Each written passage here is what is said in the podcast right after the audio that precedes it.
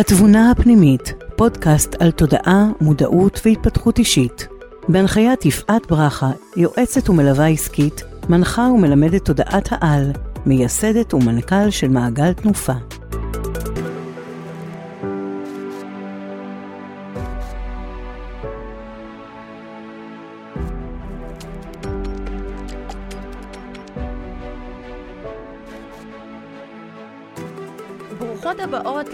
לפרק השביעי של התבונה הפנימית, המקום שבו אנו מדברות על תודעה, מודעות, התפתחות אישית וכל מה שיכול לעזור לנו לחיות כאן חיים טובים יותר, מדויקים ובריאים.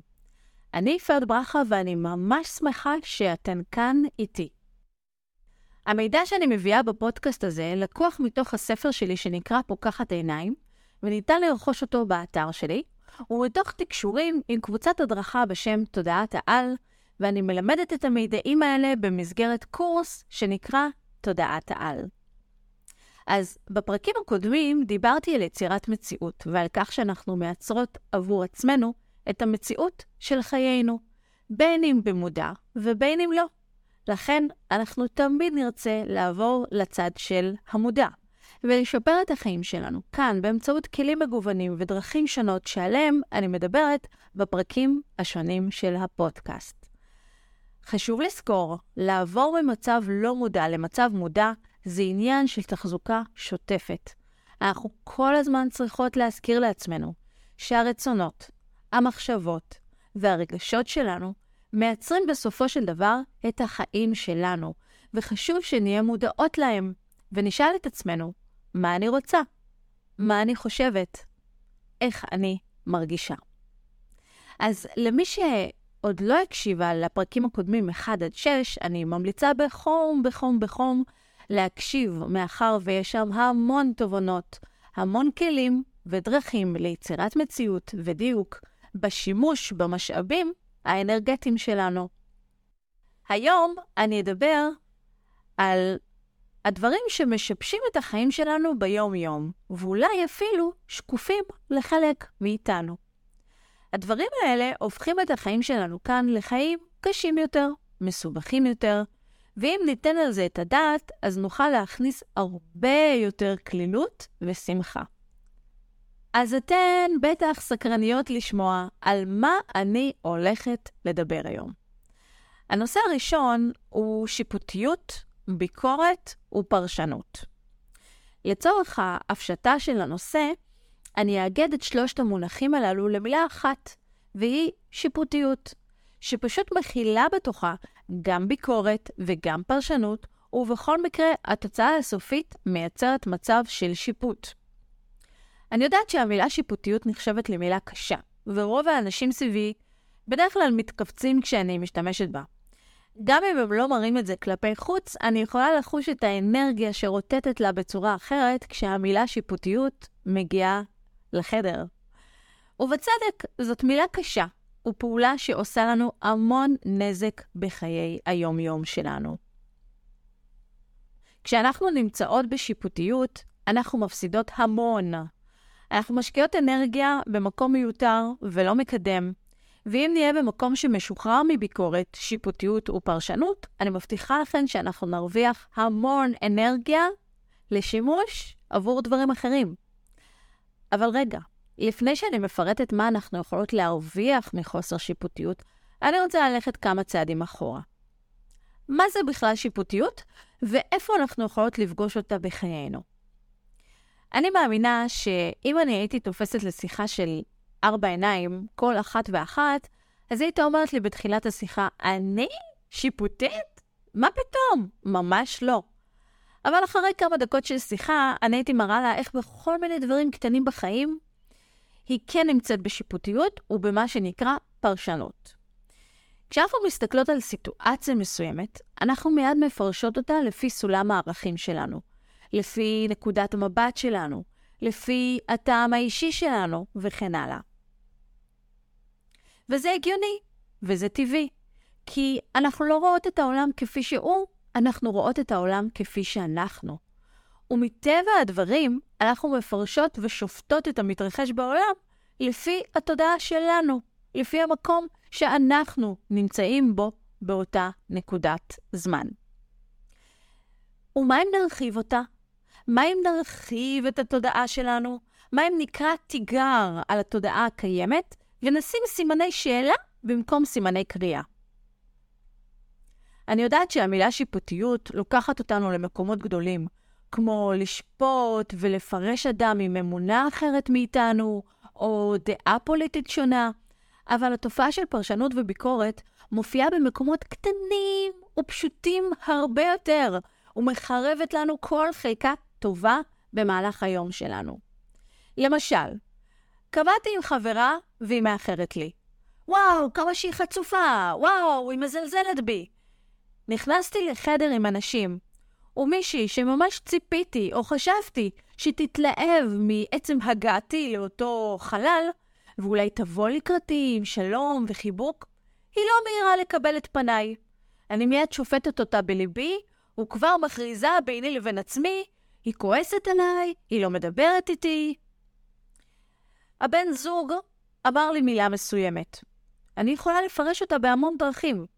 אני יכולה לפרש את זה כמילה מעליבה, או אולי ציניות, או אולי באמת ובתמים הוא התכוון למה שאמר. נכנסתי למעלית בבניין, והשכן לא אמר לי בוקר טוב. אוי, כמה שהוא לא נחמד, זה שכן אנטיפטי. האומנם? אז כל זה היה דוגמאות קטנות איך שיפוטיות ופרשנות וביקורת מלווים אותנו בכל מיני פינות קטנות בחיים שלנו. השניות הראשונות הן קריטיות. למען האמת, זה אפילו לא שנייה, אלא הרבה פחות מזה. אנחנו עומדות מול סיטואציה מסוימת, ובחלקית השנייה, המוח שלנו מפרש אותה לפי התודעה הקיימת אצלנו. לפי סיפור החיים שלנו, לפי המקום ממנו הגענו, לפי סט העקרונות והאמונות שלנו, הכמיהה הפנימית שלנו להיות אהובים, מחובקים ובטוחים כאן בעולם הזה. אבל זאת לא האמת המלאה. אנחנו רואות רק צד אחד מהתמונה המלאה. והתמונה היא לא שטוחה, היא עמוקה, היא רב-שכבתית, היא הרבה יותר מורכבת ממה שנראה לנו. החברה שמאחרת לי כנראה מאוד אוהבת אותי, וממש לא מזלזלת בי, אבל יש לה כל מיני בעיות עם עצמה. אולי בעיות בבית, כל מיני גורמים שהשפיעו ויצרו את האיחור שלה. החברה שלא קפצה לחבק אותי ברגע הראשון שהגעתי, יכול להיות שהיא הייתה באמצע שיחה, יכול להיות שיש גורם שלישי בחדר שמנע ממנה לבוא לקראתי, ויכול להיות שסתם כואבת לה הבטן והיא ביום קשוח. השכן שפגשתי במעלית, יכול להיות שהוא ביישן, יכול להיות שהוא יצא עכשיו מהבית בריב ענק עם אשתו, יכול להיות שהוא מאחר לעבודה והוא מאוד מאוד לחוץ. הוא לא חייב לומר לי בוקר טוב בבוקר, ואם זה ממש חשוב לי, אז אני אהיה אקטיבית ולא פסיבית, ואשלוט בסיטואציה לפי רצוני, ואגיד לו בוקר טוב בעצמי, אם זה כל כך חשוב לי. כשאני חושבת על כמה שיפוט וביקורת קיימים אצלנו עמוק עמוק בשורשים שלנו, בהתנהגות שלנו, ביום-יום שלנו, אני נזכרת בכל הגזענות שקיימת בעולם. כמה קשה לנו כבני אדם לראות את האחר ולהבין שיש המון דברים שהם שונים מאיתנו. זאת הבנה לא פשוטה עבורנו. מה שיוצא מאיתנו באופן טבעי הוא הרצון או הכמיהה שכולם יהיו דומים לנו. זה יכול להיות בצבע העור, בסט האמונות, בתפיסות על העולם, פוליטיקה וכן הלאה. טוב לנו ונוח לנו להיות ליד אנשים כמונו, וכשיש מישהו שקצת שונה, זה מרעיד אצלנו משהו במערכת. בעבר, בתקופות קדומות יותר, בני האדם היו עם אנשים שהם פחות או יותר דומים להם. שבטים, קומונות, חמולות, הרוב היה אותו דבר. היום אנחנו בעידן אחר לחלוטין. יש ורסטיליות ענקית. אנחנו רואים כל הזמן סביבנו אנשים שונים מאיתנו, עם הגדרה מינית אחרת, עם תפיסות שונות, בגדים אחרים. יש שפע מהכל. והעידן החדש מאמת אותנו עם דברים שהם לא טבעיים לנו. לצאת מתוך התפיסה שלי ולראות את האחר, להישר אליו מבט ולא להתרגש או להפעיל ביקורת, זה משהו שממש, אבל ממש, לא זורם לנו בעורקים. למה זה לא זורם לנו בעורקים? בשביל זה אני צריכה שנענה על השאלה מי אנחנו.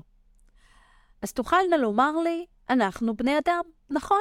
כאן עלי אדמות אנחנו מסתובבות עם גוף אנושי, בשר ודם, אבל המערכת ההפעלה של כל הדבר הזה הוא מהות רוחנית גבוהה יותר, שחלק קוראים לה נשמה, הילד הפנימי, האני העליון וכן הלאה. לא משנה איך נקרא לזה, חשוב שנבין שיש לנו מהות גבוהה יותר שבאה לכאן לעשות למידה, התפתחות. כל אחת ואחד מאיתנו יורד לגוף האדם עם המהות הספציפית שלו, שהיא שלו ורק שלו, ואין שני לה. לכל אחד מאיתנו יש מה שנקרא תסריט חיים. ואני כתבתי על זה בהרחבה בספר שלי, פוקחת עיניים.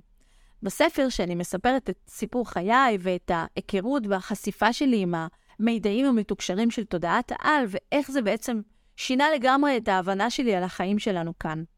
אז אני מביאה כאן קטע קטן מתוך הפרק שמתמקד בתסריט החיים. הנשמה שלנו בוחרת עבור עצמה את מאורעות חייה בטרם הירידה לגוף הפיזי.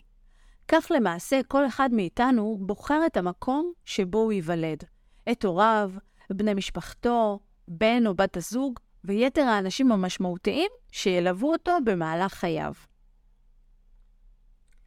רצון הנשמה הוא לעולם התפתחות, להתרחב, לגדול ולצמוח באמצעות החוויה הפיזית.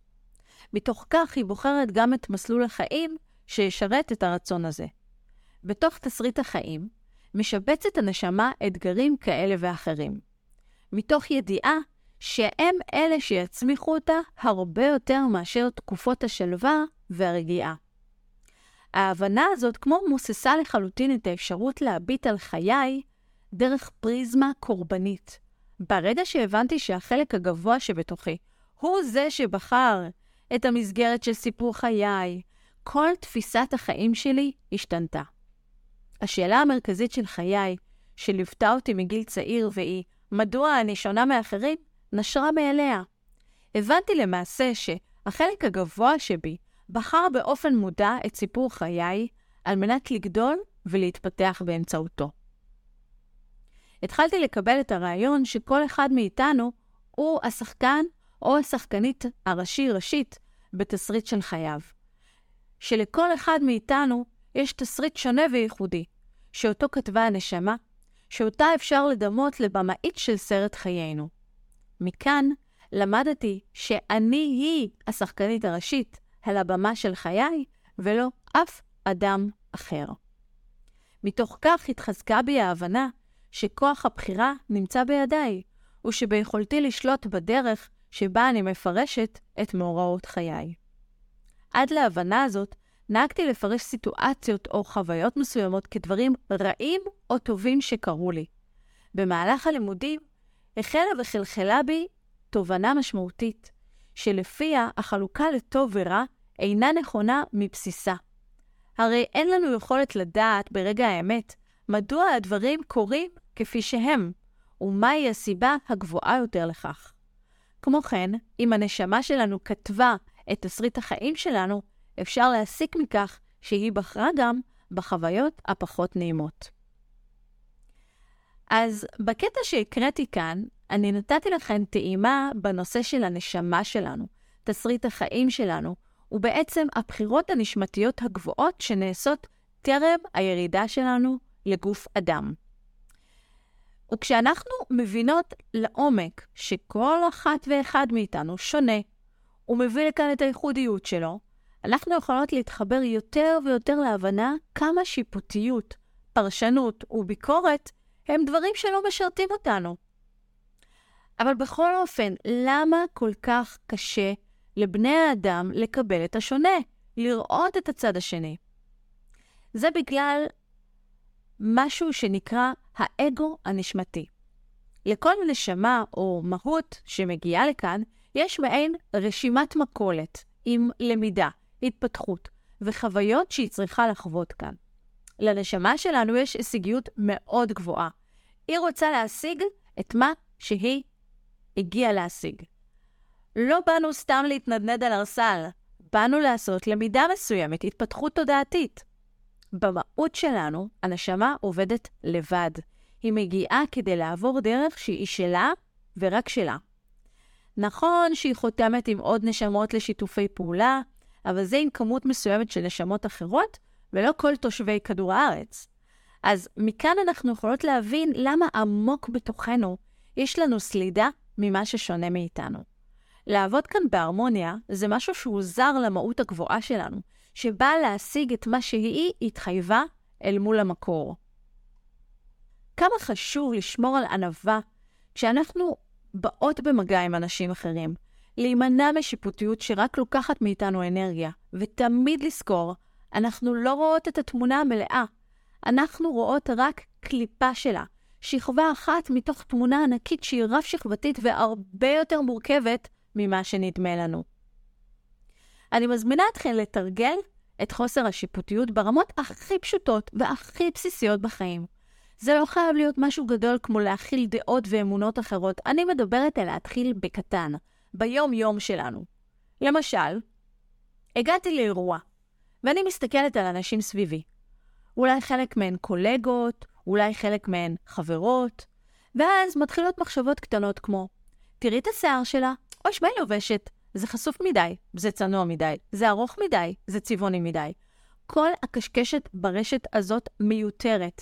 מי אני שאשפוט אותן על מה שהן לבשות? איך שהן נראות? במקום זה, אני אתמקד בעצמי. מה אני לובשת? איך אני נראית? איך אני מרגישה? האם אני שלמה עם זה? מעולה, נפלא. אם לא, אז אתן את הדעת ואשנה לפעם הבאה. ההתעסקות שלי, שלנו, באחרים היא מיותרת, וכמה שהיא יכולה לפנות לנו זמן ואנרגיה לדברים אחרים. אז אני חושבת שבנקודה זו אנחנו הבנו את השלב א' של הבעיה, שיפוטיות, ביקורת ופרשנות לזרוק מהחלון.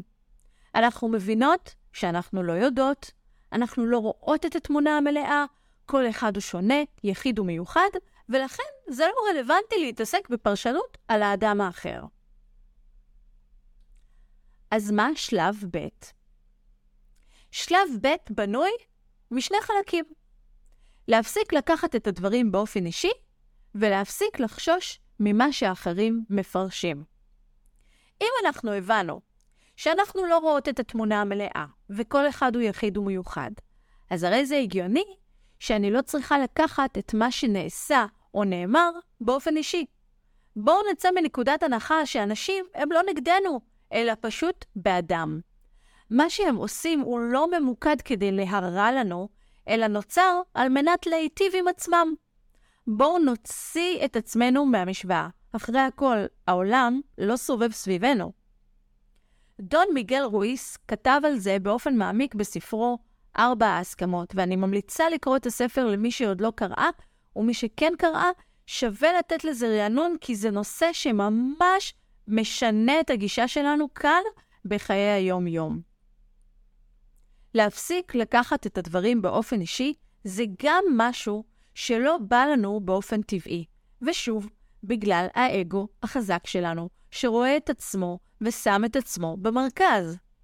כדי שלא ניקח את הדברים באופן אישי, אנחנו צריכות לעשות פעולה שהיא, במרכאות, לצאת מעצמנו.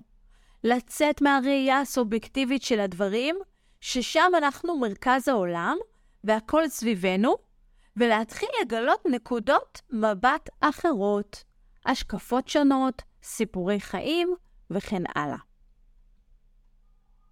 ולגבי החלק השני, להפסיק לחשוש ממה שאחרים חושבים עלינו, או איך אנשים מפרשים אותנו. הרי אם השיפוטיות והפרשנות היא לא רלוונטית, כי אף אחד מאיתנו לא רואה את התמונה המלאה, אז לא רק הפרשנות שלנו לא רלוונטית, אלא גם הפרשנות של האחרים עלינו היא לא רלוונטית.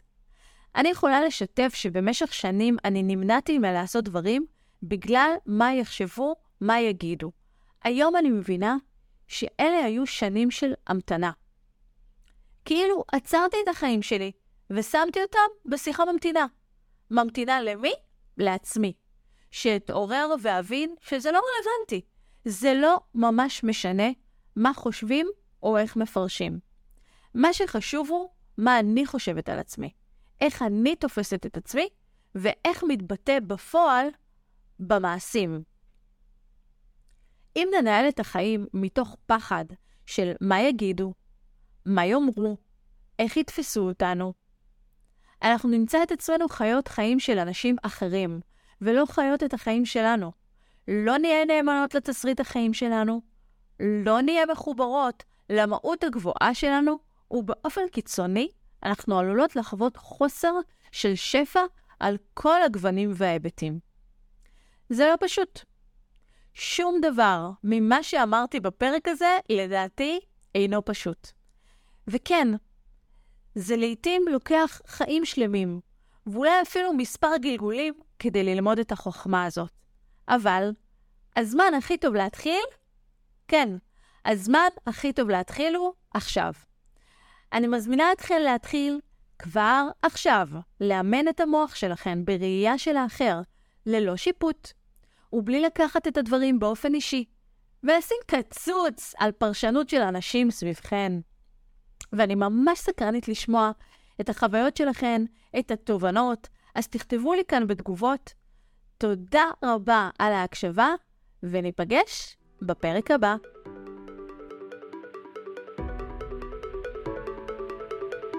תודה שהאזנתן לפודקאסט התבונה הפנימית עם יפעת ברכה.